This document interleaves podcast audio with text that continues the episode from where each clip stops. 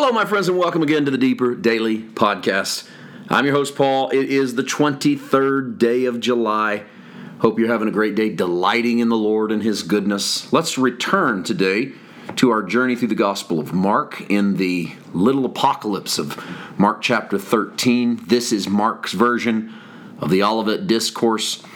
For timing purposes, as far as when it was written, this is probably the earliest written gospel, almost definitely the earliest gospel.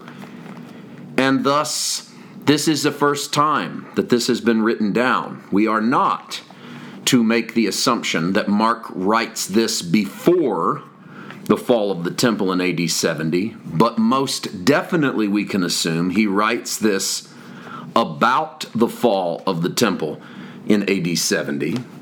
And we know this because of so much of what Jesus has been talking about in response to direct questions is when these things would be, particularly regarding the one stone, not one stone shall be left unturned.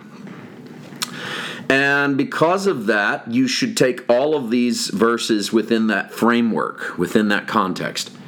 It is to do a form of spiritual or scriptural abuse to take these verses out of their context and demand that they be fulfilled today.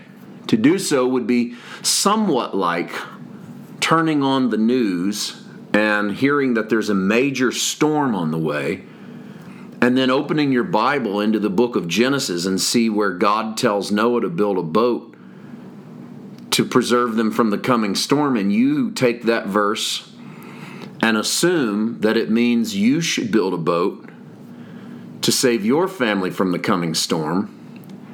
No one would do that. You would say that was a scripture that was fulfilled on their timeline. And we ought to see that this scripture is fulfilled on the timeline of the people that Jesus is speaking about. That leads us to a phrase that, as far as I'm concerned, is a little bit overlooked in regards to an event that happens in the very end of Jesus' earthly advent. Let's read it. Verse 22 or 21. Then if anyone says to you, look, here is the Christ, or look, he is there, do not believe it. So Jesus tells them that in the context of this setting, that don't hope your flight's not in winter, um, there's going to be great tribulation. Flee to the mountains of Judea when you see that that thing that that makes desolate approaching. All of these things that are coming up in your future, watch out for them. And one of the things that's going to happen in that hour is people are going to say, "He's here, He's there." The reason I say this is unheralded in an event that happens at the end of Jesus' first advent is because when Jesus resurrects from the dead John's gospel tells the story of Jesus appearing to his disciples, and they're all in the room except for Thomas. And when Thomas shows up later after Jesus has disappeared, they tell him about it, and Thomas says, I'm not going to believe it. I'm not going to believe it unless I touch, put my hand in his nail scarred hands and touch his spear pierced side.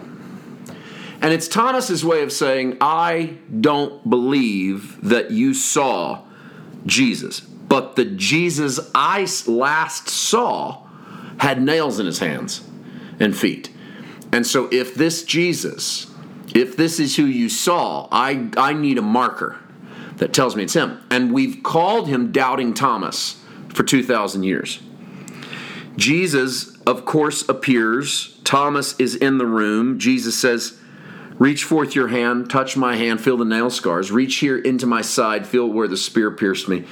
He and Thomas does and has a revelation, the first revelation in the New Testament, by the way, that calls Jesus God. He says, My Lord and my God.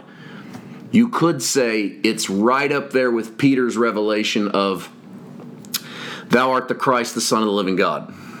And it's in this moment that Jesus then turns to Thomas and says, You've believed because you saw. Blessed will be the one who believes and can't see. He doesn't condemn Thomas, like you idiot, but instead says, you, you had to see to believe, but there's going to come a group of people who are going to have to believe without seeing. Okay, first of all, that's us. We are the group of people who believe without seeing. We don't see the resurrected Jesus, but we believe in Jesus. So, in a way, we receive an even greater commendation from the lips of Jesus because than Thomas did. But what to me is unheralded is the fact that Thomas is here in Mark 13. He listens to Jesus describing the events that precede the end of their era. And one of the things Jesus says is look, if anyone says to you, Look, here's the Christ, or Look, he's there, don't believe it. So Thomas takes Jesus serious. And when they say to Thomas three days after the, resur- the, the uh, crucifixion, we saw him, he goes, No.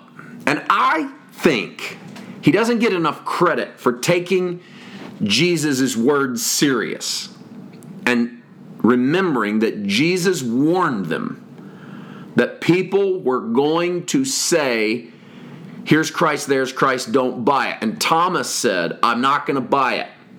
I'm going to have to have more. I'm going to have to see him.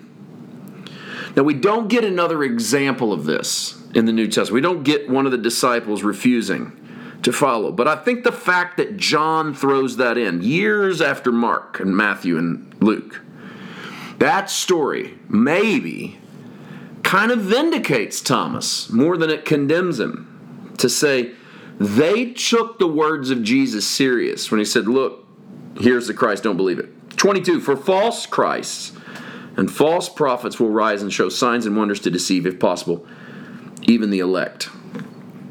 So the early church then is on guard for false miracles. And we see this pop up in the book of Acts, where repeatedly they come across sorcerers and magicians, and they are, this is why they are confronting the powers that be with believers' baptism and with faith in Christ because they can't just follow people because they have signs. And it's incredible that now, a couple thousand years later, I think we actually want a return to signs and wonders as a way to help people believe. It doesn't work that way. It didn't work for Israel. They had signs and wonders all the way through the wilderness and they didn't believe. So it's not seeing something powerful that convinces us of a powerful Jesus. Jesus closes by, but take heed, I've told you all things beforehand. We'll get into the next phrase, which is the coming of the Son of Man, on tomorrow's podcast. See you then. God bless.